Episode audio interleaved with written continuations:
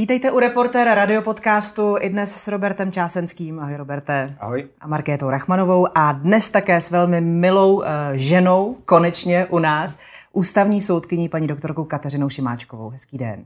Dobrý den, děkuji za pozvání. Tak, eh, protože spousta lidí možná neví, spousta lidí zároveň ví, ale přece jenom pojďme si vás ve stručnosti jenom takovou malou vizitkou. Kateřina Šimáčková vystudovala v Brně právo, dodnes tam učí.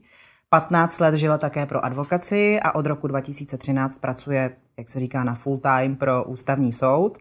Ve věcech rušení vládních covidových opatření ze strany ústavního soudu má velmi jasný postoj. Ústavu je podle ní třeba dodržovat jak za hezkého, tak i trošku nepříznivějšího počasí. Kateřina bojuje za to, aby tolik expertek mezi třicítkou a čtyřicítkou úplně neopouštělo ten právní biznis.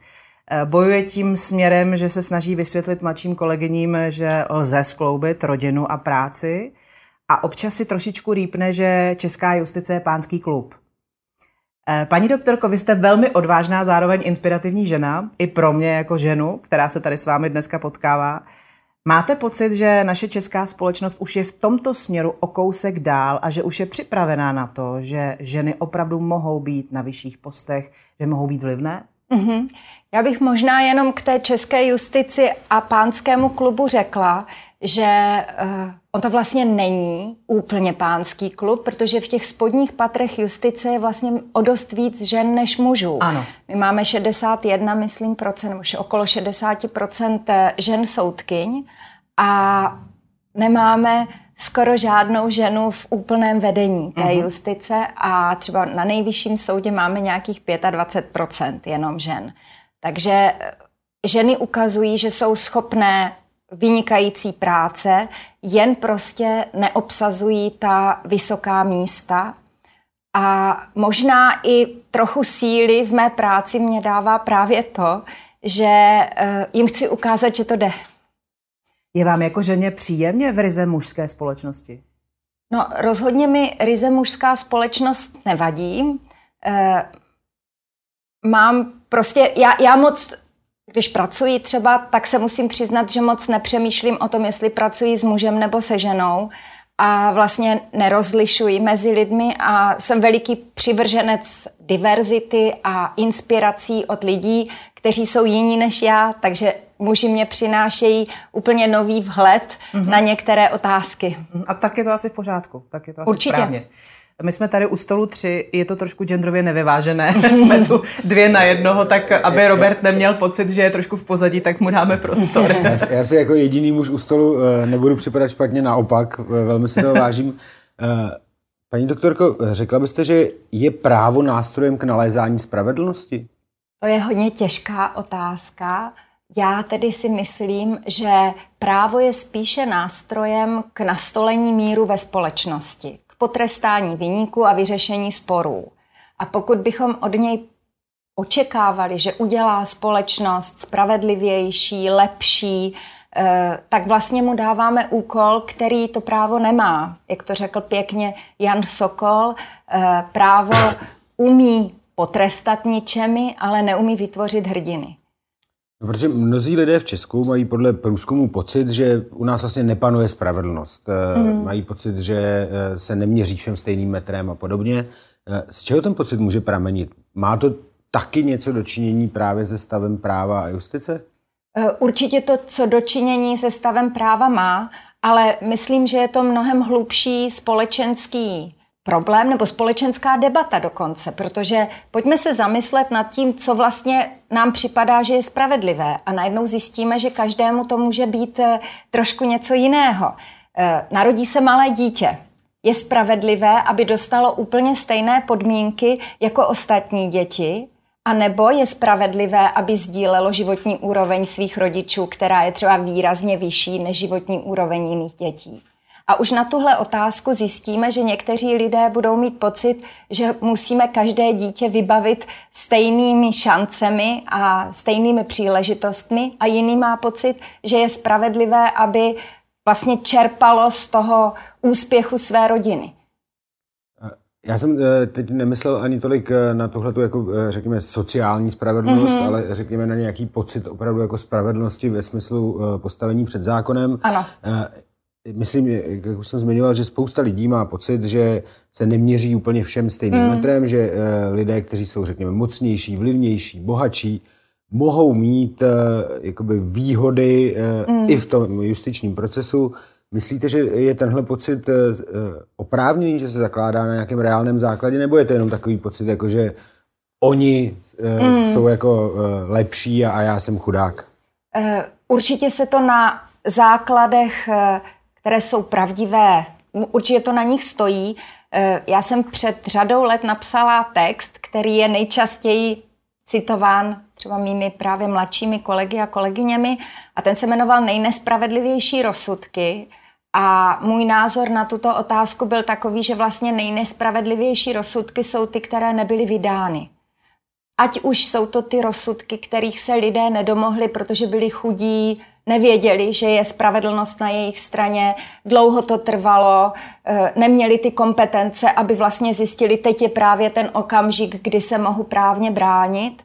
Ale také jsou ty nejnespravedlivější rozsudky, ty, které nebyly vydány vůči těm nejmocnějším, kteří se třeba dopouštěli trestné činnosti. Takže právě třeba na tom přelomu 90. a 0. let jsem opravdu měla tento silný pocit a mě to třeba vedlo k tomu, abych podporovala kvalitnější bezplatnou právní pomoc pro lidi, kteří ji potřebují. A samozřejmě na druhou stranu, a to bych třeba ocenila, že od té doby se výrazně zkvalitnilo státní zastupitelství v České republice, jsou ochotní jít i do případů, které se týkají mocných. Takže myslím si, že se to uh, zlepšuje ale možná jsem trochu netrpělivá a byla bych raději, kdyby se to zlepšovalo rychleji. Hm. Takže máte pocit, že nějaké zadosti učinění eh, tady nastává? Třeba když Určitě. se vrátíme zpátky 10-20 let, tak ten vývoj mm-hmm. tady dopředu. Pro mě je třeba i jako učitelku práva, protože jak jste říkala, tak vyučuji na právnické fakultě. Eh, já velmi oceňuji to, že řada našich šikovných studentů v tuto chvíli chce pracovat pro stát ať už v pozici soudce, ale třeba i úředníka, státního zástupce, státní zástupkyně. A myslím si, že třeba na začátku 90. let všichni měli pocit, že chtějí být advokáti, protože jim vlastně připadalo to prostředí férovější, že když budete schopný, tak si vyděláte hodně peněz. Teď už mají pocit, že v tom státním systému mohou něco změnit. Hmm. My jsme s chodou okolností tady nedávno měli pana ministra školství Roberta Plagu, a položili jsme mu otázku, zda školství a vůbec pedagogické fakulty jsou in třeba v příštích letech. Je za vás třeba studium práva v těchto letech příštích, které nás čekají in? Tak já se snažím hodně působit na uh, studium práva v tom smyslu, aby mnohem více spolupracovalo s praxí. Mám pocit, že pro studenty je to motivující mnohem více, já jsem se začala opravdu dohloubky právem zabývat přesně v tu chvíli, kdy jsem zjistila, že to je nástroj pro řešení lidských problémů. Takže se snažím vnášet prvky dovednostního vzdělávání, ať už jsou to takzvané mood courty, to znamená soutěže, eh, které vypadají jako reálný, reálné soudní řízení, ale třeba i právnické kliniky, kde ty studenti se dostanou do kontaktu s konkrétními případy nebo dokonce s konkrétními e, klienty. A trošku mi to totiž připadá, že když už se někdo zajímá o společenské vědy a dej studovat práva, tak to vlastně není někdo, kdo by chtěl teoretizovat, ale někdo, kdo by chtěl dělat to řemeslo a vykonávat tu praktickou práci, tak jako když jdete studovat medicínu. Takže pro mě je to mnohem více vlastně eh, se věnovat eh, tomuto aspektu. Ale u toho nemůžeme zapomenout samozřejmě na teorii, historii, východiska, ze kterých právo vychází, abychom mu dobře porozuměli.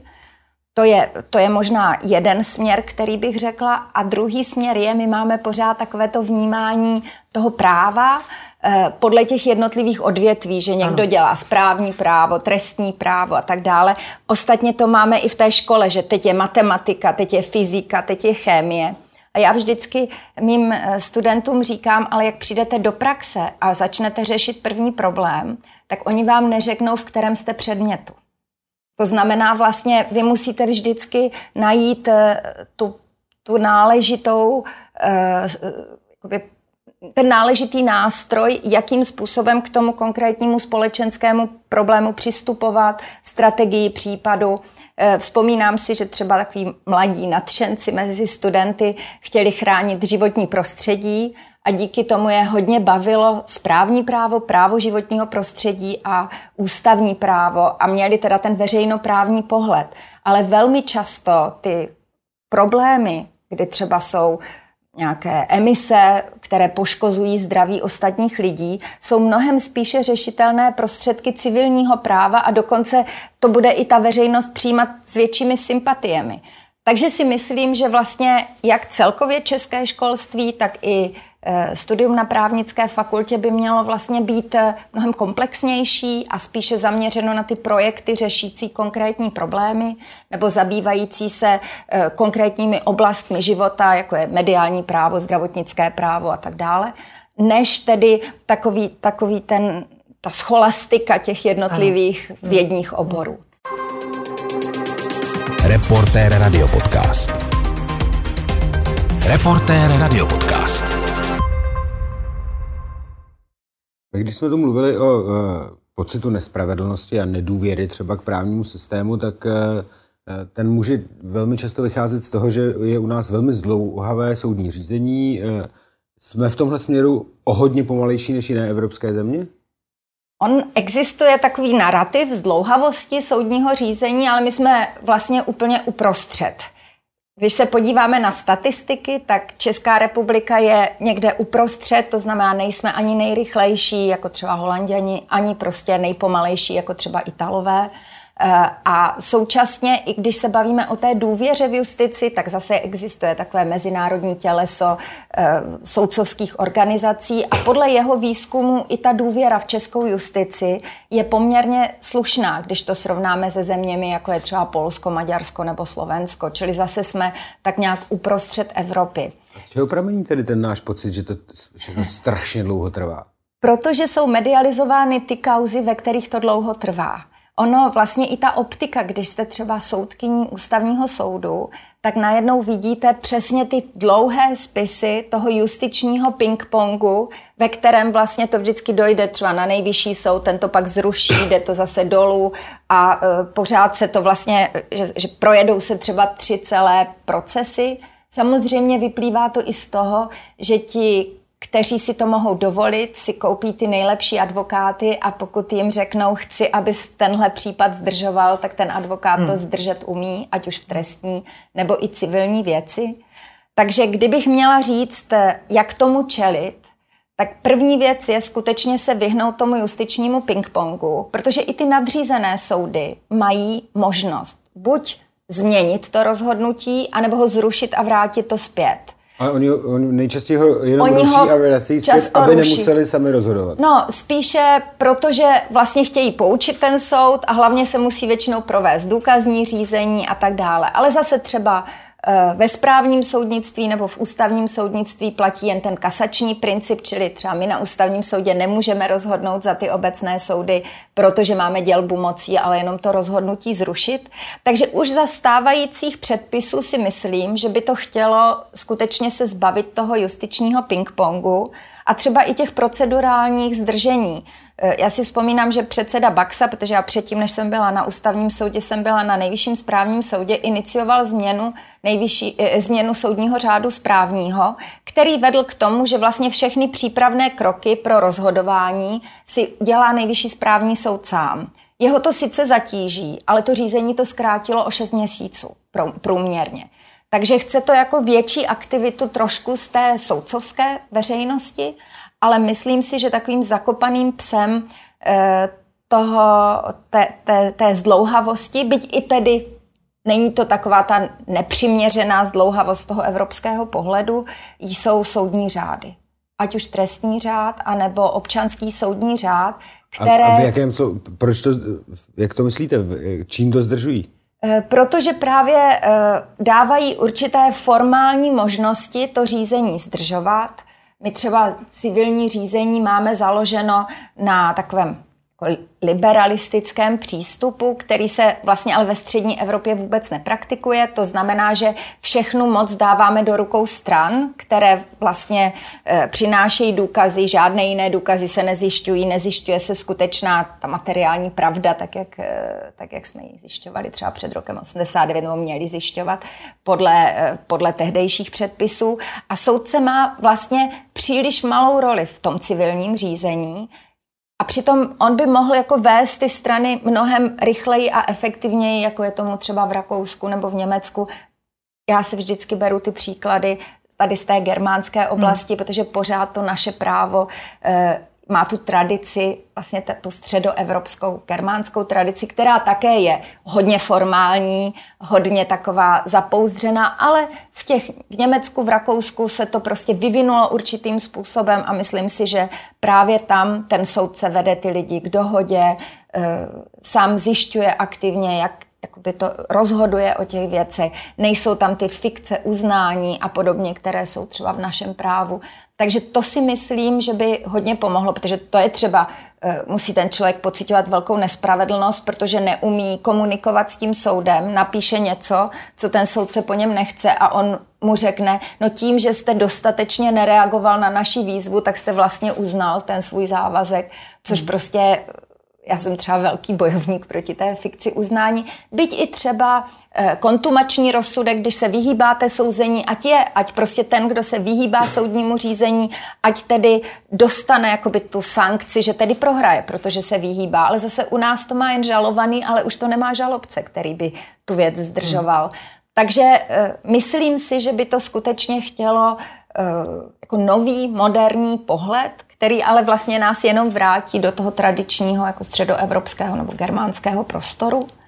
No protože když se podíváme na, na případy, jste to e, zmiňovala, které jsou medializované nebo které veřejnost sleduje, tak je to velmi často tak, že e, v případě e, různých řekněme, politiků, velkého biznesu se veřejnost po 8, 10, 12, někdy i více letech dozví, jestli ten konkrétní minister, premiér nebo, nebo jaký jiný jako významný člověk něco spáchal nebo ne, což mně připadá, že je jednak pro tu veřejnost eh, je to informace velmi pozdě, ale i kdyby ten člověk nic, ne, eh, ale i pro toho dotyčného, když se ukáže, že nic, hmm. Eh, že jako nic kriminálního Tak těch 12-15 let má tak má jako zničenou pověst. Hmm.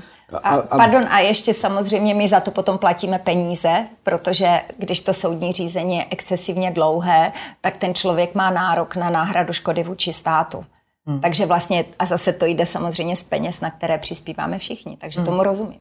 A, a e, je, je i v, e, čím to je, e, že, že tyhle ty, jakoby, řekněme, velké nebo sledované, vážné případy tak dlouho trvají? Je to malou odvahou soudců rozhodovat, nebo je to tím, že jsou opravdu komplikované?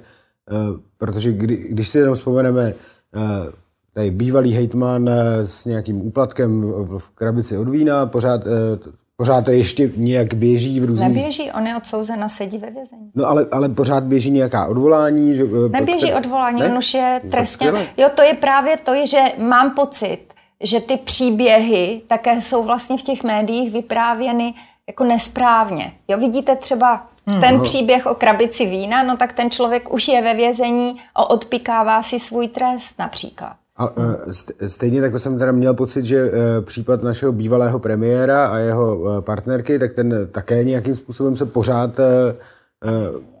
také už pokud se, pokud se jedná o tu linii zneužití vojenské tajné služby, tak za to už byli odsouzeni a prostě hmm. mají trest. Jo. Čili Takže je tam spíš ten problém, že vlastně to finále se už potom neodkomunikuje i té veřejnosti tak, uh, jak by si slušelo? Může to tak být.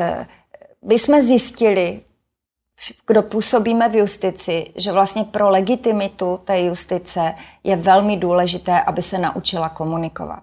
Eh, my máme veliký deficit novinářů, kteří by rozuměli právu, protože hmm. vlastně to, v, anglosaském, v anglosaském světě vlastně o právu referují jenom lidé, kteří mají vysokoškolské právnické vzdělání, hmm. jsou právníci, mají třeba za sebou zkušenost advokáta nebo nějakého justičního čekatele a podobně, takže znají ty procedury soudní a vlastně mají i větší vhled do uh, celého toho režimu. Takže opravdu myslím si, že by měli novináři se snažit vzdělávat v té oblasti a dokud nebudou eh, takovýto novináři v České republice, já si vždycky vzpomínám, že vlastně Tomáš Němeček, který byl novinářem, který referoval o právu velmi dobře, tak prostě odešel do advokacie a dělá teď advokáta hmm. a my prý má nějaký vlivný blok, ve kterém reaguje, já to nevím, na tyhle je, příběhy. Je to tak a, a, a stojí za toho číst, já vám potom pošlu odkaz. Ano, ale já nemám Facebook, takže myslím, že se tam ani nedostanu, ale eh, prostě jenom jsem chtěla říci, že eh, skutečně eh, je to povinnost těch soudů nejenom tedy tu spravedlnost dělat, ale také vlastně ukazovat, že je dělána. To určitě tak je. A zase si myslím, že ten soud, na kterém jsem působila, nejvyšší správní soud, že s tím vlastně začal, ale mám pocit, že třeba i práce nejvyššího soudu, když to srovnám za posledních několik let, e, se výrazně zlepšila v této oblasti. Komunikují s veřejností a pokouší se ty problematické kauzy nějakým způsobem vysvětlit. A ostatně i teď, myslím, nový předseda e, vrchního soudu v Praze, pan doktor Derfl, si je také vědom důležitosti hmm. Právě té komunikace. Já se ještě vrátím k tomu, vy jste tady zmínila jakýsi germánský způsob principů. Přece hmm. jenom jsme všichni součástí Evropy. Určitě. Eh, jsme nějak nastaveni, pokoušíme se tady v nějakých odvětvích fungovat jakože společně podle nějakých společných pravidel. Eh, nebylo by třeba řešením do budoucna právě pro právo pro zrychlení soudu a těchto těch procesů v podstatě přijít s nějakou jednotnou linkou a strategií, jakým způsobem postupovat, nebo to vůbec nelze, protože každý ten stát mm. se chová jinak? Mm.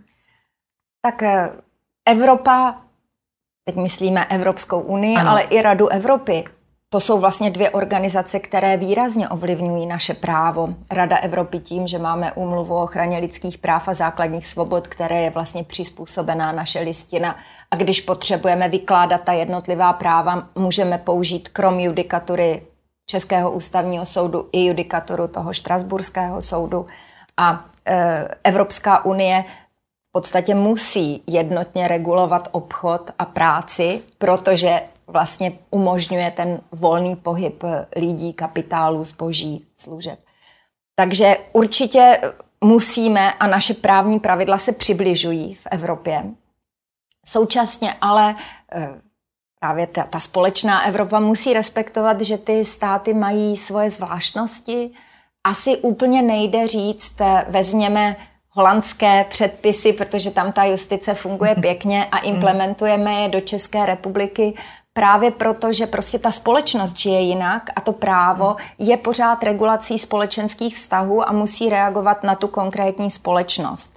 Ale například eh, právě na úrovni eh, třeba rodinného nebo civilního práva existují jakési návrhy evropských nejvyšších nebo specialistů, kteří jako nabízejí třeba připravené kodexy a e, my jsme to tedy zatím nevyužili. Je zajímavé, že třeba to Holandsko to využilo.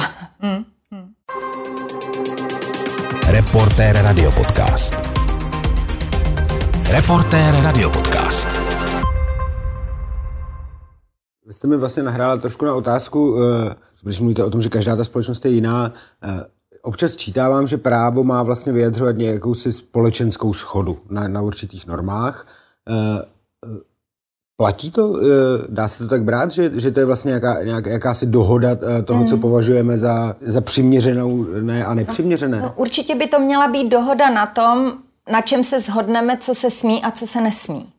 To znamená někdy jeden, jedna z definic práva je, že to je vlastně minimum morálky, že je to tedy opravdu, měla by to být společenská zhoda na tom, co se smí a co se nesmí, co se třeba má kriminalizovat, co se nemá kriminalizovat, jestli se mají chránit spotřebitelé nebo zaměstnanci v právu a podobně. A jakým způsobem lze vyvažovat, řekněme, ochranu jednotlivců nebo určitých skupin a jejich práv právě s onou většinovou společenskou schodou, pokud jsou tyhle dva principy mm. ve, schodě, v rozporu, což se nikdy může stávat? To je velmi těžká otázka ve chvíli, kdy se jedná o příslušníky menšiny, která se nikdy nestane většinou.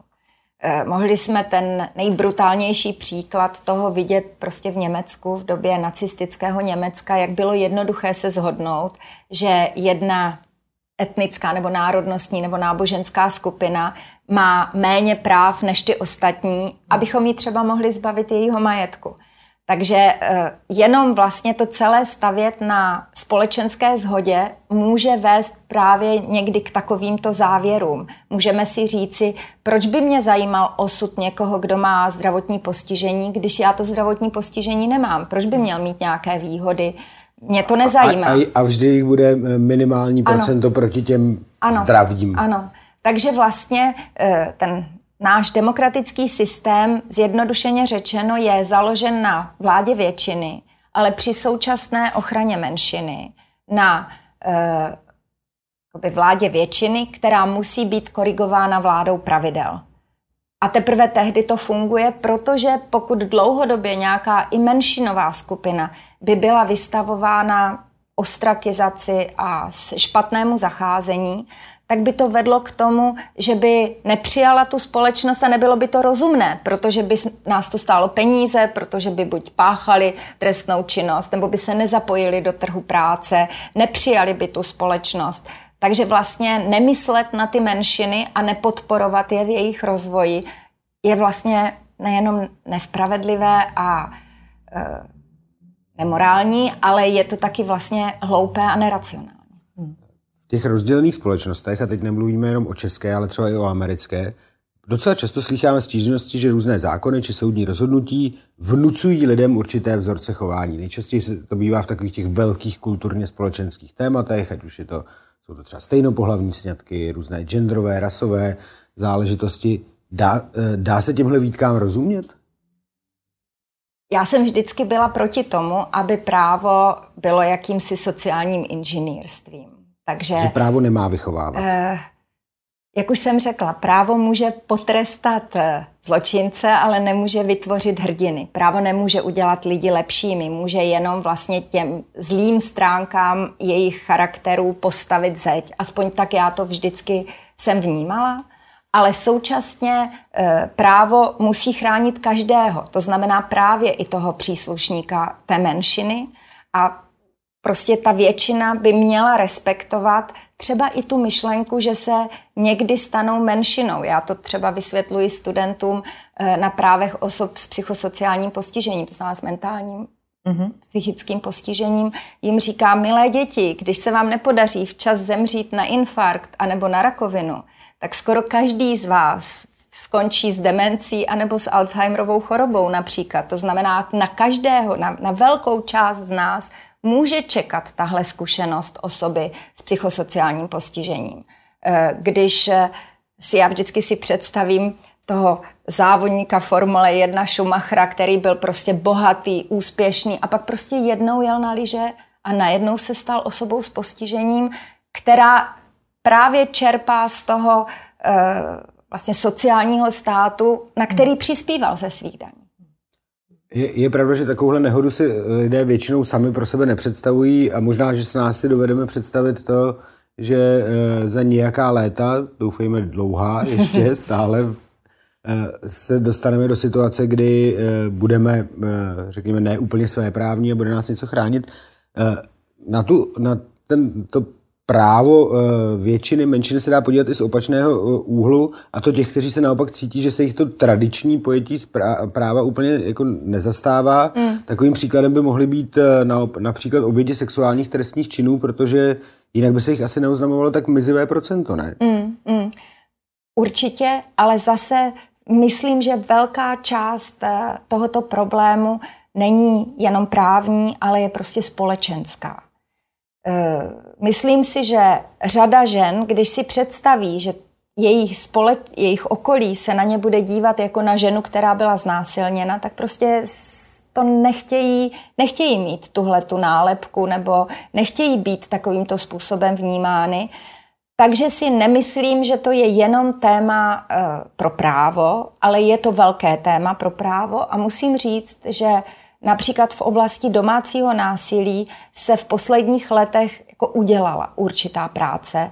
Eh, byly přijat, byla, byla přijata některá pravidla o vykázání z domu a tak dále. To znamená, eh, vlastně právní podmínky už máme nastaveny dobře. A pro mě třeba, já jsem, já učím nejenom studenty práv, ale i studenty veřejné zprávy, mezi kterými je poměrně dost policistů. A musím říct, že třeba v rámci policie existují specialisté, kteří se zabývají domácím a sexualizovaným násilím a mám pocit, že opravdu jsou připraveni dobře, ale současně, a teď mám takový pocit, že vlastně nejsou takovýto specialisté mezi soudci, to znamená, že může docházet k takzvané sekundární viktimizaci v průběhu e, soudního procesu.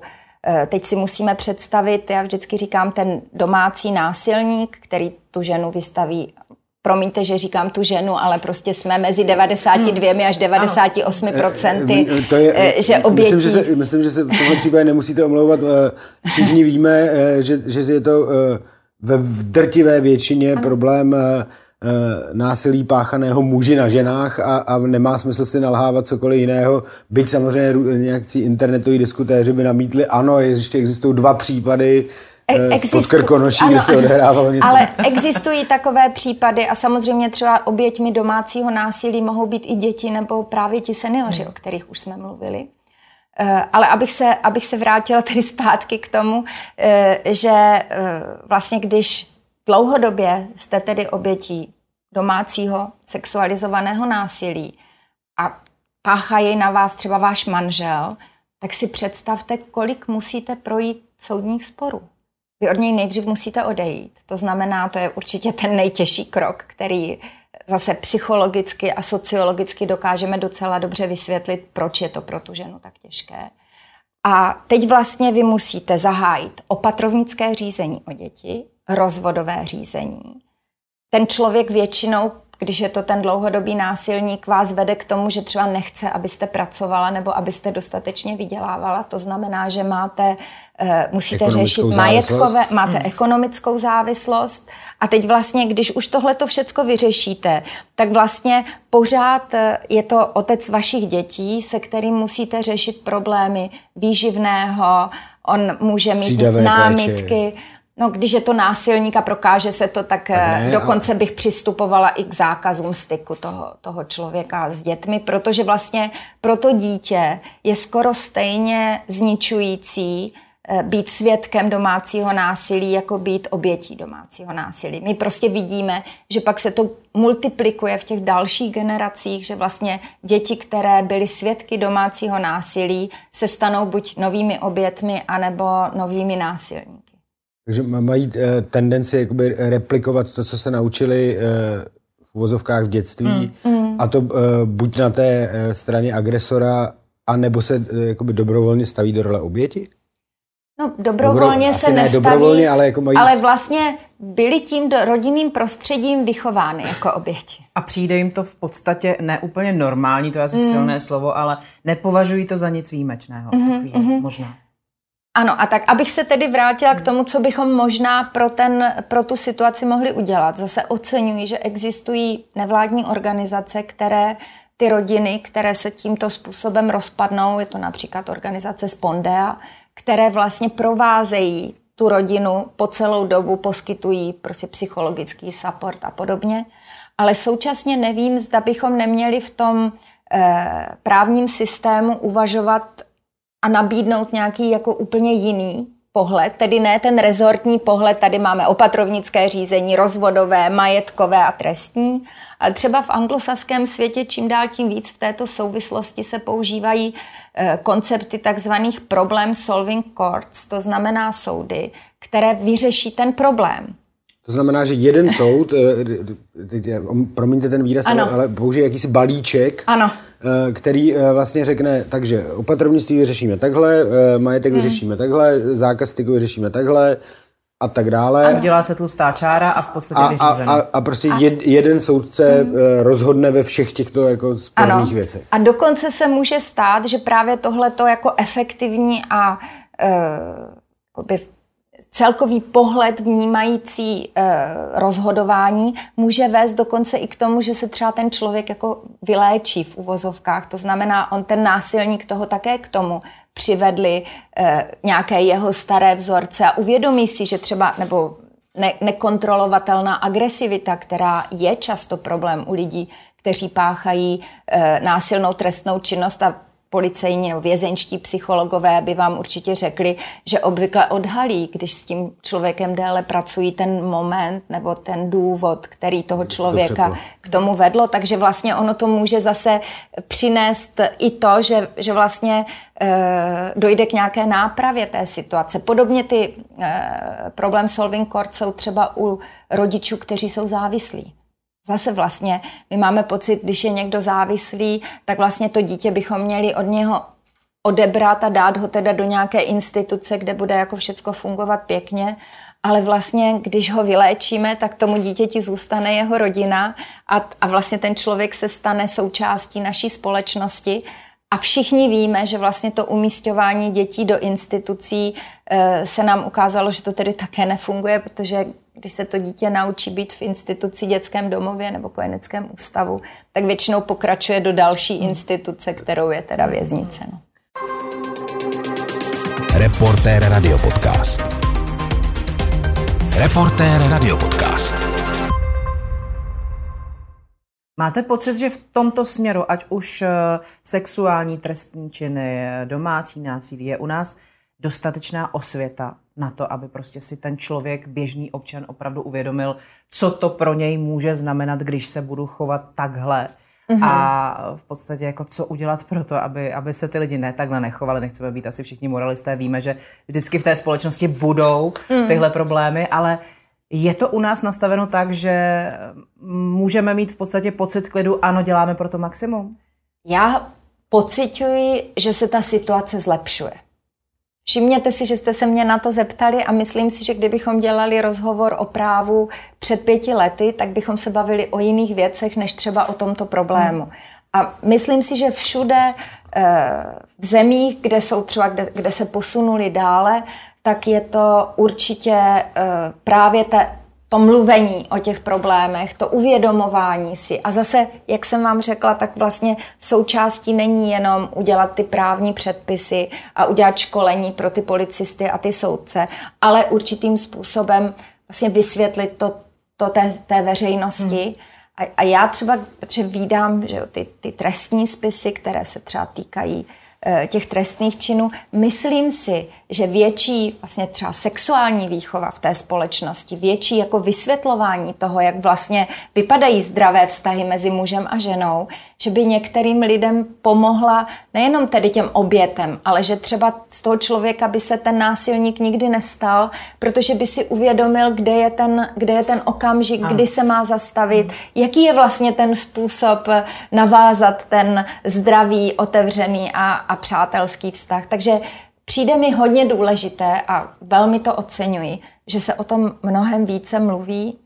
Eh, my jsme připravili s mými kolegyněmi takovou knihu, která se jmenuje Mužské právo, ve které je právě, a pokračuje to dál, jsou právní pravidla neutrální s otazníkem, kde se právě věnujeme, a, a autorkami nejsou jen ženy, ale i muži, kde se právě věnujeme i této tématice násilí a tomu, tomu genderovanému násilí, ať už v mezinárodním právu nebo vnitrostátním právu. A skutečně už třeba to, že vznikají tyhle publikace, vznikají výzkumy v této oblasti, takže to tu situaci zlepšuje. Což ale na druhou stranu je mi jasné, že když jste v tuto chvíli ta oběť, tak se vám jako těžko říká, že za deset let to že, bude Že to bude lepší, no. To, to, hmm. no to. Takže určitě já vždycky taková, taková moje věta, kterou, která mě vždycky napadne, myslím, že jsme toho mohli udělat víc. Vy jste zmiňovala, že kdybychom spolu dělali rozhovor před pěti lety, tak se asi nebudeme bavit eh, o sexuálním násilí. Myslím, že máte pravdu. Kdybychom spolu dělali rozhovor před dvěma lety, tak se určitě nebudeme bavit o kolizi eh, eh, principu, principu ochrany veřejného zdraví a omezování svobod občanů, protože by nás to prostě ani nenapadlo, že něco takového může nastat. Ale pojďme se o toho na, chvíli, na chvíli zastavit. Kdy má stát právo omezovat svobody občanů, ty základní? Mm-hmm. No, já myslím, že to už vymysleli jako teoretici vlastně eh, demokracie před 200-300 lety. Prostě tehdy, pokud někdo je schopen ubližovat někomu druhému, to znamená, pokud někomu hrozí nějaké nebezpečí anebo někdo někomu může nějak ublížit, pak do toho musí vstoupit veřejná moc a za, zařídit bezpečí. Vždyť lidé si vlastně zařídili stát právě kvůli bezpečí, aby byli bezpeční proti těm cizím hordám, cizím lidem a současně, aby byli v bezpečí proti členům té své společnosti. A samozřejmě tady je to mírně modifikováno v tom, že ten člověk, který vám způsobuje to nebezpečí, za to vlastně nemůže. Protože je jako nakažený a, a vlastně... A neví, často o tom ani často, neví. Často o tom neví. Takže e, zase my ústavní právníci nebo lidé zabývající se lidskými právy dobře víme, že lidská práva skoro žádné, lidské právo není absolutní, snad jenom zákaz mučení nebo zákaz otroctví. A vlastně jsou situace, kdy do nich může zasáhnout jiný člověk nebo e, stát právě proto, aby chránil buď toho konkrétního jiného jednotlivce, ale také důležitý veřejný zájem. V tomto případě, myslím, právě ta omezení byla diktována ochranou těch zranitelných, těch slabých na jednu stranu a na druhou stranu ochranou právě nějaké té infrastruktury toho státu, která prostě musí existovat, což jsou třeba i fungující nemocnice, což bylo to, proč se třeba ta omezení dělala. Jen mi přišlo, že třeba v tom našem prostoru se málo mluvilo o tom, že se vlastně omezujeme kvůli těm zranitelným, ať už lidem s autoimunitními problémy nebo starším osobám, že tedy je to vlastně jakási společenská solidarita těch, kteří jsou zdravější, úspěšnější, eh, mají mladší. lepší imunitu, jsou mladší. Vůči, vlastně je tam i určitá tam mezigenerační solidarita. Takže to si myslím, že bylo trošku málo zdůrazňováno, byť i rozumím tomu druhému důvodu, a to byly právě ty aspekty té ochrany infrastruktury, bez které, bez které vlastně ten stát nemůže fungovat a zajišťovat lidem hmm. bezpečí. Mě překvapilo, že několikrát dokonce opakovaně soudy rušily ta různá vládní opatření. To byla ta, to byly, to byla ta opatření tak špatně legislativně připravená? Určitě soudy, a je to vidět, poměrně dlouho vyčkávali. A to, to mimo jiné máme třeba i v rozhodování o vazbě, kdy rozhodujeme tak, že když jako uh, orgány činné v trestním řízení někoho zajistí a potřebují vyslechnout všechny komplice nebo všechny ostatní spoluobviněné, tak vlastně, když ta vazba trvá dva, tři měsíce, tak soudy jsou velmi zdrženlivé, protože chápou, že ty orgány činné v trestním řízení musí něco zjistit. Ale jak už pokračuje ten čas a vlastně ty orgány se v tom začínají jako vnímat tu situaci, už, už víme mnohem víc věcí a třeba jsme věděli o té nemoci, o způsobu, jakým, jak, jakým funguje, o tom, co je efektivní, co není efektivní a podobně, tak si všimněte, že ty soudy vlastně začaly zpřísňovat ten, ten svůj přístup k těm orgánům státu, k těm orgánům exekutivy. Myslím si, že tady došlo zase k takovému nepochopení, že vlastně my děláme to nejlepší, co si myslíme, my exekutiva a myslím si, že lidé někdy nepochopili ty zásahy toho, té, soudní moci, eh, protože ti, kteří tedy byli, ti, protože ta společnost je teď trošku rozdělená, těch, kteří jako jsou pro, pro větší bezpečí a ti, kteří jsou pro větší Volnost. svobodu, Eh, a, a vlastně nechápali ta, některá ta opatření toho soudu. Ale my jsme třeba vysvětlovali, když poprvé do toho vstoupil ústavní soud a to byla právě ta nevysvětlené rozlišování mezi jednotlivými podnikateli,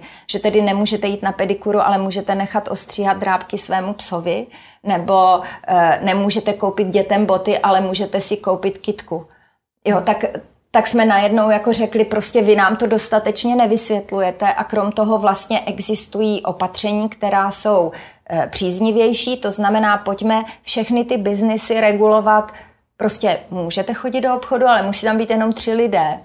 Musí být zarouškovaní, musíte mít ta a ta opatření a pak vlastně by se, by se nemuselo rozlišovat mezi těmi jednotlivými eh, typy podnikání a právě hlavně jsme pak řekli, ale to odůvodnění, to vysvětlení, proč je to takhle, to není jenom vysvětlení pro ústavní soud, ale uvědomte si, že lidé dodržují pravidla, pokud je považují za legitimní. A pokud jim je nevysvětlíme, tak oni je prostě dodržovat nebudou. To mi připomínáte eh, scénku, kdy teď už bývalý, jeden z bývalých ministrů zdravotnictví eh, eh, slavnostně vyhlašoval, že bychom mohli za 14 dní odložit na ulici roušky a, a, a bylo to v době, kdy jste na ulici nepotkala jediného člověka s rouškou už dlouhé týdny, protože veřejnost, a myslím si, že docela správně, pochopila, že opravdu chozením po ulici s rouškou pandemii nezastaví a, a, a bude dodržovat raději jiná opatření. Mě, mě eh, ještě zajímá jedna věc, a té jsem popravdě řečeno jako like moc neporozuměl. Eh, tady byl přijat pandemický zákon, který vlastně byl přijat proto, aby nemusel být nouzový stav a aby měla vláda nějaký, eh, nějaký nástroj, jakým způsobem může dělat ta různá omezení. Když, ten, když to udělala, tak soud řekl vládě, že to takhle používat nemůže, a, a, já ne, moc nerozumím tomu, Uh, jak... soud to takhle vládě neřekl, si myslím, žádný. No, pokud se, nejvyšší správní soud pouze řekl, prostě třeba nemůžete zavřít všechny restaurace, pokud v tom pandemickém zákoně není tahle ta vaše pravomoc napsána. Zákonodárce vám stanovil podmínky, které můžete mít a samozřejmě některé ty podmínky e, soud akceptoval a prostě zamítl ta, ty žaloby, ale ve chvíli, kdy jako přijme exekutiva regulaci, ke které není zmocněna e, právním předpisem, zákonem, zákonodárcem, a nebo ve chvíli, kdy je to právě opatření, a pokud už je toto opatření obecné povahy, tam není sporu o tom, že to musí být odůvodněno. To znamená, a zase si všimněme, že ty soudy e, třeba nejdřív zrušili opatření v posledním dnu jejího fungování, aby právě nespůsobili nějaký chaos v té společnosti, ale aby té vládě vysvětlili, eh, jakým způsobem eh, je potřeba to odůvodnění vést a podobně. Takže ono to tak není. Ono jenom jde o to, že když už je to formou opatření obecné povahy na základě pandemického zákona, tak ty orgány veřejné moci mají, nebo veřejné zprávy mají velké pravomoci, ale nemůžou jít proti textu zákona, který si ostatně jako přijali v parlamentu. No, já jsem, já jsem to možná neformuloval úplně dobře, ale e, ta, ta otázka, která mě nejvíc zajímala na těch ministerstvech, třeba na ministerstvu zdravotnictví, jsou přece nějaké legislativní odbory a podobně. Jak je možné, že e, pak ty úřady vydávají opatření, která, která jsou v rozporu e, s tím zákonem, následně si je nechají rušit soudy. Veřejnost je z toho úplně zmatená, protože mm. to něco chvíli platí, chvíli to neplatí. Je tam ta ztráta důvěru, komu je, teda v tuto chvíli Je tam ztráta důvěry, řekl bych dokonce oběma směry, jak mm. k tomu, mm. k té vládě, mm. tak k těm soudům. E, to ta vláda, nebo to, to ty úřady nevědí, že dělají něco, k čemu nemají jako oprávnění? Správní soudnictví je založeno na tom, že počítáme s tím, že úřady někdy budou postupovat v rozporu se zákonem a musíme chránit jednotlivce proti takovým nezákonným rozhodnutím.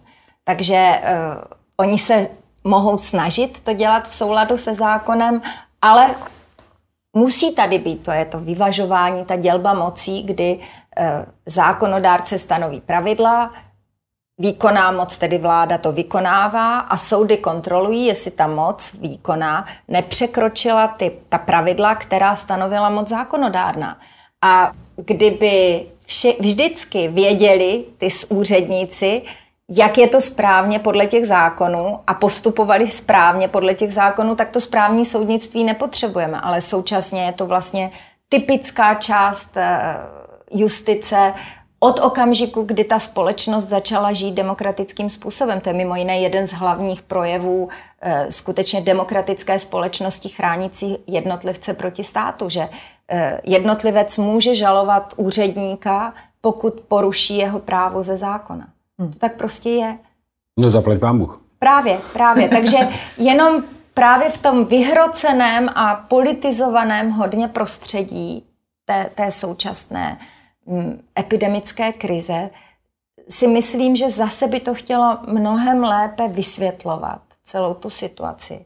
A zemích s delší demokratickou tradicí eh, vlastně eh, je větší respekt k právu a je větší respekt k rozhodnutí soudu. Takže možná to by trochu nám pomohlo, eh, kdybychom se pokusili to pochopit, kdybychom víc komunikovali a kdyby ta komunikace mediální nebyla třeba tak vyostřena. Reportér Radio Podcast. Reportér Radio Podcast. Jedním z velkých témat, kterým eh, vy osobně se věnujete, jsou nepřiměřené exekuce. Eh, několikrát jste rozhodovala v těchto věcech, eh, jsou známé případy, slyšela jsem i nějaké rozhovory s vámi a tak dál.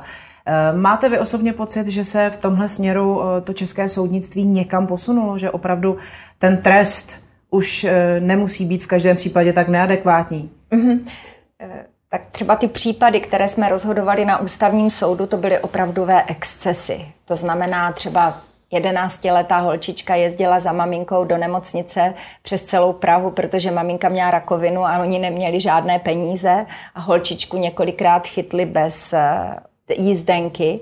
No a potom holčičku dali do dětského domova. Proběhlo soudní řízení, kde bylo doručováno jejímu tatínkovi na obecní úřad, protože ten zmizel a vůbec se hmm. o rodinu nestaral, takže ta holčička vůbec nevěděla, pomalu rostoucí, tedy dívka v dětském domově vůbec nevěděla, právě protože máme ty fikce doručení a e, kontumační rozsudky i ve vztahu k nezletilým dětem, tak vlastně vůbec nevěděla, že ta řízení běží a najednou vyšla z dětského domova, začala pracovat a zjistila, že je dluží 150 tisíc korun za těch, za těch pár jízdenek. Za těch pár, hmm. pár, pár jízdenek.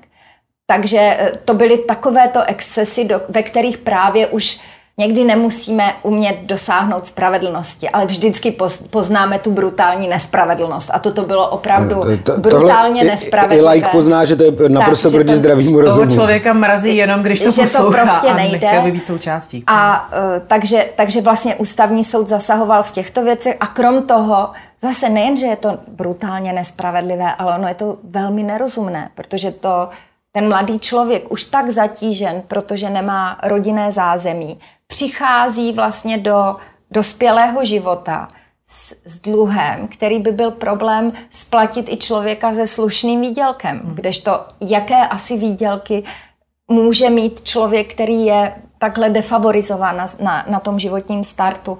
Takže eh, to jsme opravdu do toho zasáhli. A zase byl by to ten nejnespravedlivější rozsudek, kdyby nebyly advokátky, které ty případy vzali takzvaně pro bono a dotáhly je vlastně až, až k tomu ústavnímu soudu.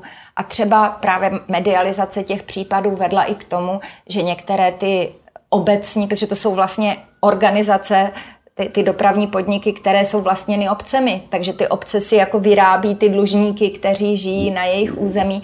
Takže vlastně potom ty obce nebo ty, ta větší města zareagovala na to takovým že, nějakým že, pardonem. Že odpustil, ano, to jsem, to jsem zaznamenal. Což, což je dobré. Nebo i co se týkalo dospělého člověka, tak jsme měli případ, kdy on si vlastně na začátku vzal 20 tisícový 20 tisícovou půjčku a ani tam nebyly žádné takové ty kejkle a kličky, které ty věřitelé často dělají, ti, ti institucionalizovaní, aby navýšili ten dluh, ale skutečně si půjčil prostě 25 tisíc.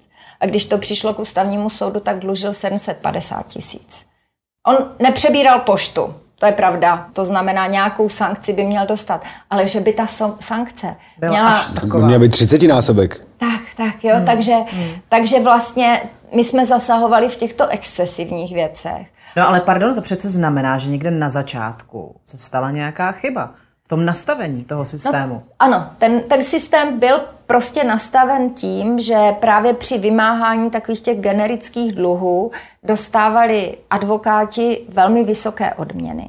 To bylo prostě tak vymyšleno. Sešlo se to s tím, že se vlastně řeklo, aby to řízení se zrychlilo, zrychlilo, tak ten advokát nebude dostávat peníze podle jednotlivých úkonů v civilním řízení, ale za jeden stupeň toho, pr- prostě okresní soud, krajský soud, nejvyšší soud.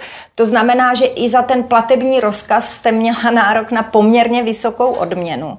A takhle se to sešlo, že najednou začalo být velmi výhodné vymáhat ty pohledávky velmi drobného charakteru a docela často i ve veřejném sektoru, to znamená právě ty jízdenky, knihovny. regulační poplatky, knihovny, hmm. televizní poplatky a tak dále, na kterých se potom, potom generovaly ty náklady řízení. To byl jeden, jeden směr, proč vznikaly uh, ty exekuce, kdy opravdu ústavní soud opakovaně vlastně do toho, to jsem ještě ani nebyla členkou ústavního soudu, kdy právě zrušil tuhle tu vyhlášku, která vedla eh, k takovýmto důsledkům toho, toho opravdu, že dlužíte 50 korun na televizi a zaplatíte 5 tisíc eh, jenom za tu, za tu jed, jednu dlužnou, dlužnou splátku eh, televizního poplatku. Takže tohle vlastně bylo byl jeden směr, ale samozřejmě druhý směr byl, že eh, v 90. letech zejména, ale i posléze, byl nikým neregulovaný trh nebankovních půjčovacích společností. To znamená zase eh, ten stát jakoby si neuvědomil, že někdy ta regulace je potřebná, protože pak budou generováni lidé, kteří, generovány problémy lidí, kteří prostě nezvládnou čelit tomuto typu ano. Eh, věřitelů. A byl takový, nevím proč, takový příběh, že ty lidé si půjčovali na dovolenou. Většinou to tak nebylo. Já třeba v těch důchodcovských spisech na nejvyšším správním soudě jsem viděla, že velmi často si ti lidé půjčili na doplatek elektřiny nebo plynu třeba, protože měli tak nízké starobní důchody, že si to nemohli dovolit eh, zaplatit, když vám najednou přišel eh, třeba 20-30 tisícový doplatek elektřiny nebo plynu, protože to měli nějak špatně nastavené, nebo si neuvědomili, že ty ceny jdou nahoru. A vlastně v tu chvíli si půjčili od nějakého takového institucionalizovaného lichváře. Pojďme si říct, pojďme si říct lichváře. A vlastně, eh, vlastně pak už se, pak už to vlastně jelo tak, že, že, že se tomu nedalo zamezit. A, a samozřejmě zase ty soudy viděli a byli frustrovány te, ta 90. léta, že vlastně ti věřitelé se nemohou do, domoci svých pohledávek, což bylo typické jako pro 90. léta, kdy bylo jako velmi těžké být věřitel a domoci se. Takže se zavedli soukromí exekutoři, takže se zavedl elektronický platební rozkaz, takže se zavedly ty uh, fikce doručení, a fikce, uznání. A najednou vlastně se to překlopilo, se to překlopilo a e, aniž bychom si toho všimli a všimli jsme si toho prostě až 10 let poté nebo 20, kdy tahle ta praxe, praxe jela. Reportér Radio Podcast. Reportér Radio Podcast. No a když jsme na začátku mluvili o tom pocitu nespravedlnosti, tak myslím si, že zrovna tyhle případy, o kterých jste mluvila, jsou přesně ty, které ten mm. pocit nespravedlnosti mm. vyvolávají. Eh, vlastně není, ne, není divné, že v zemi, která má 10 milionů obyvatel, se exekuce počítají na 100 tisíce. Mm. To přece jako není normální. Nejdřív bych řekla právě proto, že třeba zafungoval aspoň ten ústavní soud a tyhle ty křiklavé případy zastavil, tak to znamená, že e, té spravedlnosti se dá domoci, ale prostě nějakou dobu to trvá a chce to nejenom tedy toho bojovníka za svoje právo, ale i ty, ty ostatní, kdo mu pomáhají. Já si vždycky vzpomenu Masarykova věta, že pravda zvítězí, ale dá to fušku. To znamená, je potřeba si, si to prostě uvědomit, že e, někdy děláme chyby e, a e, doplácíme na ně. A myslím si, že právě tedy ty lidi, kteří nevnímají vůbec ten systém jako svůj, že to byl třeba ta, ta, že to byla třeba právě ta situace, kdy jsme nedokázali nastavit rozumně Eh, podmínky pro poskytování půjček, kdy jsme nedokázali v tom finančním sektoru ochránit eh, spotřebitele tak, jak ho třeba chráníme eh, před běžnými obchodníky. Hmm. Dalším vaším tématem, kterým, kterému jste se věnovala, byla střídavá péče rozvedených rodičů. Dá se říct, pokud smí se vůbec říct, v jaké konkrétní věci jste rozhodovala, samozřejmě bez men a mhm, podobně? Mm-hmm, mm-hmm. Ano, to byly vlastně dva případy. Já jsem spojovaná se střídavou péčí, byť jsem vlastně vydala jenom dva nálezy k této věci, ale myslím si, že zase to byla jako nějaká společenská poptávka. Přišlo to přesně v tu chvíli, kdy se generačně proměnili v to vnímání rolí rodičů, si myslím. Že, že vlastně, když se podíváte na lidi, kteří v tuto chvíli mají ty malé děti, o které vedou ty spory, tak se skutečně ti otcové zapojují mnohem více eh, do péče o, o ty děti. Vím, že jsem poslouchala nějaký rozhovor s nějakou eh, paní, myslím bývalou ministriní, která měla dvě dospělé děti a pak jedno, jedno malé prostě s novým partnerem. A ona říká, víte, čeho jsem si hned všimla, když jsem s holkama chodila do školky s těmi, velk, s těmi většími dětmi, tak eh, tam byly jenom maminky. Kdežto teď, když chodím hmm. se synem, tak tam prostě s těmi dětmi půl na půl chodí maminky a tatínci. Takže prostě... A, a dokonce chodí tatínci i na kojenecký plavání, už asi 10 let. Tak, tak. Takže vlastně je, po, je potřeba si říci, že skutečně ti muži se začali víc zapojovat a z toho důvodu vlastně začali víc jako toužit eh, podílet se na péči o děti i po rozpadu manželství. Je potřeba říci, že samozřejmě jsou i takoví, kteří využívají ten tlak přes ty pečovatelské otázky k tomu, aby si snížili výživné, získali lepší podmínky pro vypořádání majetku a podobně. To tak, to tak prostě je. Nicméně to tedy nebyl případ těch dvou tatínků, již jsme se zastali v, v, těch, v těch rozhodnutích. V jednom případě to byl vlastně eh, otec, který, nebo rodina žila v Londýně a vlastně maminka s dětmi, když se to manželství rozvedlo, se vrátila do Česka, což asi chápu z toho důvodu, že vlastně tam neměla jiné zázemí než toho partnera. Eh, a, a právě měla tedy děti ve své péči a otec se s nimi měl styk a vždycky se o ně zajímal. Načež ale právě proto, že ty děti začaly vyrůstat a měl pocit, že chce být větší chtěl se mít větší podíl na péči o ně, tak se vlastně vrátil zpátky do České republiky, našel si byt v blízkosti té rodiny a chtěl prostě se uh, rovnoprávně podílet uh, na péči o ty děti. A myslím si, zase je to nějakých skoro deset let zpátky, že to bylo ještě vnímáno jako určitým stigmatizujícím způsobem pro tu maminku jak to, že ty dáš tomu otci ty děti a nepečuješ ty, vždyť maminka má pečovat ty hmm. a tak dále. Eh, takže myslím si, že i tohle tam hrálo nějakou roli a že třeba to naše rozhodnutí při, přispělo k jakési jako destigmatizaci té, Takže se mohli normálně společné domluvit. péči. No a musím říci, co mě velmi potěšilo, že když jsme v tomhle případě rozhodli, kdy to nebyl právě nějaký takový ten troublemaker, Eh, kdy to opravdu byli jako rodiče, kteří mysleli na dobro svých dětí, takže mi potom telefonovala, málo kdy se mi to stává, ale v tomhle případě mi telefonovala soudkyně okresního soudu a říkala, víte, paní doktorko, jak to dopadlo? Oni se u mě dohodli na té střídavé péči. Takže to, je to mě, to je ideální výsledek, to mě ne? vlastně velmi potěšilo. A ten druhý případ byl velmi zajímavý, protože soudci, i soudci, kteří si uvědomovali, že ten, ta role toho otce fakt vzrůstá povětšinou nebo v, v určitém segmentu těch rodin, tak vlastně říkali, a proč to nenechat tak, že dítě bude v péči té maminky a ten tatínek dostane jako velkorysý styk s tím dítětem. Přičemž my tedy říkáme, že může být i asymetrická střídavá péče. To znamená, i když je střídavá péče, ten bohatší rodič platí výživné tomu chudšímu a střídavá péče může být i tři dny jeden rodič a čtyři dny třeba druhý rodič. A právě to byl tedy ten případ, který my jsme posuzovali, kdy skutečně to bylo vlastně, maminka má děti v péči, ale tatínek je má, má s nimi styk tři dny v týdnu. To znamená, že to bylo vlastně tři ku čtyřem. A vlastně eh, já se domnívám, že i pro ty děti, i pro ty rodiče je to přece i symbolicky velmi významné. To dítě je v péči obou rodičů. To znamená, proč v takovém případě to neoznačit jako střídavou péči? Mimo jiné to i snižuje instrumentální problémy, protože ošetřování člena rodiny si může vzít jen ten rodič, který hmm. má dítě v péči, nebo bylo to pro něj v té době jednodušší. Takže e, vlastně tady jsme, jsme rozhodli tímto způsobem, byť i tedy já si myslím, že nejideálnějším typem péče po rozpadu partnerského vztahu je takzvaná společná péče. To znamená, že vlastně ty rodiče se na všem domluví, ty soudy do toho vůbec nevstupují. A my už máme zase ve společnosti eh, nový fenomén a to jsou vlastně rodiče, kteří nejsou sezdaní.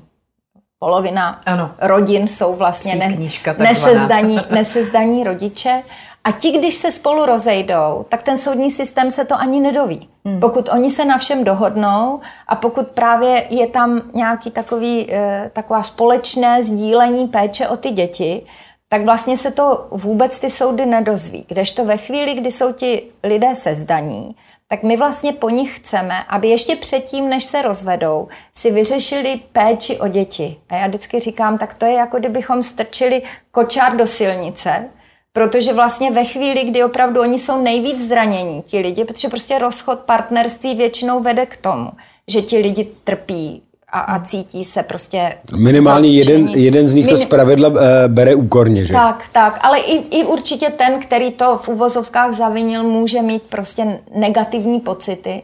Takže je to velmi často ten okamžik toho hlavního konfliktu a oni se setkají u soudu a řeší opatrovnictví k dětem. Mm. Jako, jako první věc, kdy někdy se to začne jako veřejně a, a nějak jako mezi nimi řešit a samozřejmě to velmi podporuje takový ten litigační přístup. Ale zase česká justice se, myslím, vyvíjí velmi dobrým způsobem, že se eh, jako opouští ten litigační způsob řešení těch problémů a že ty opatrovnické věci, eh, že ty, že ty rodiče jsou vlastně směrováni k tomu a vysvětlováno je jim to, že vlastně ten jejich konflikt je pro ty děti nejhorší. Že není nejhorší to, že se rozešli, hmm. ale to, že jsou Že- spolu ve sporu a to dítě je vlastně v konfliktu eh, lojality k těm rodičům. Protože vlastně, vlastně když je šťastný s tátou, tak máma se na něj zlobí. Když je šťastný s mámou, tak táta se na něj zlobí. E, Můžete e, mě a posluchačům objasnit slovo litigační? Jo, jo, jo, že, že to vede ke sporu. To znamená, že eh, vlastně opatrovnické soudy, které řeší otázky dětí, by měly být vedeny k tomu, ostatně je to takzvané nesporné řízení, by měly být vedeny k tomu, my jdeme hledat to nejlepší aranžma, to nejlepší uspořádání toho, jak je to pro ty děti, kdežto my je vedeme vlastně do toho sporu, protože sedí proti sobě u toho soudu, když jdete k soudu, máte pocit, že, že je to spor a tak dále. Takže eh, tohle je, hmm. prosím, přijmout úplně jiný a, a vnuknout těm rodičům úplně jiný pohled. Vy jste sem nepřišli, abyste spolu vedli spor, vy jste sem přišli proto, abyste našli ten nejlepší způsob, jak vypořádat eh, vlastně svůj rozchod a to nejdražší, co vám je, jsou děti, takže jak vlastně najít životní způsob pro vaše děti po té, co jste se rozešli. Já se zeptám možná trošku osobní dotaz. Žena ženy, co tohle po těch letech eh, dělá s vámi a vašimi emocemi? Tyhle případy, eh, kdy opravdu se jedná o mm, nějaká příkoří na dětech, eh, kdy tam přijdou třeba fakt jako rozhádaný dva rodiče, kdy vidíte a představujete si jenom to, co se muselo dít mm. a co se děje doma. Eh, Není třeba i tohle důvod, proč vlastně v tom soudnictví jsou primárně ti muži, protože je tady taková jako představa, že jsou ty silnější a že žena by tohle nedala? Ale opatrovnické věci rozhodují skoro jenom ženy.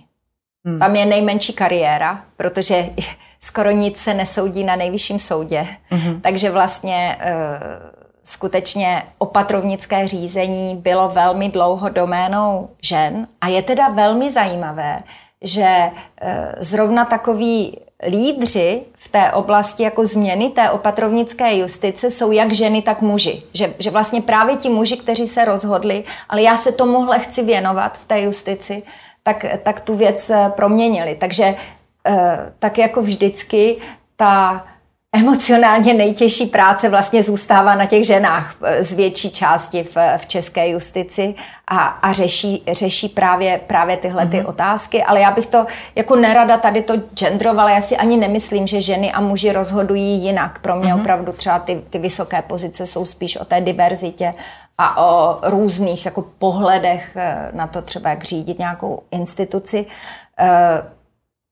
Abyste mohla pomáhat a abyste mohla jako řešit ty problémy, tak musíte mít určitou míru empatie, ale musíte si umět hlídat tu míru té empatie. Abyste pochopili, kdy a jaké základní právo je ve hře, tak podle mého názoru, třeba podle názoru amerického uh, filozofa Rortyho, musíte použít tu empatii a vžít se do pozice toho člověka, který řeší ten problém.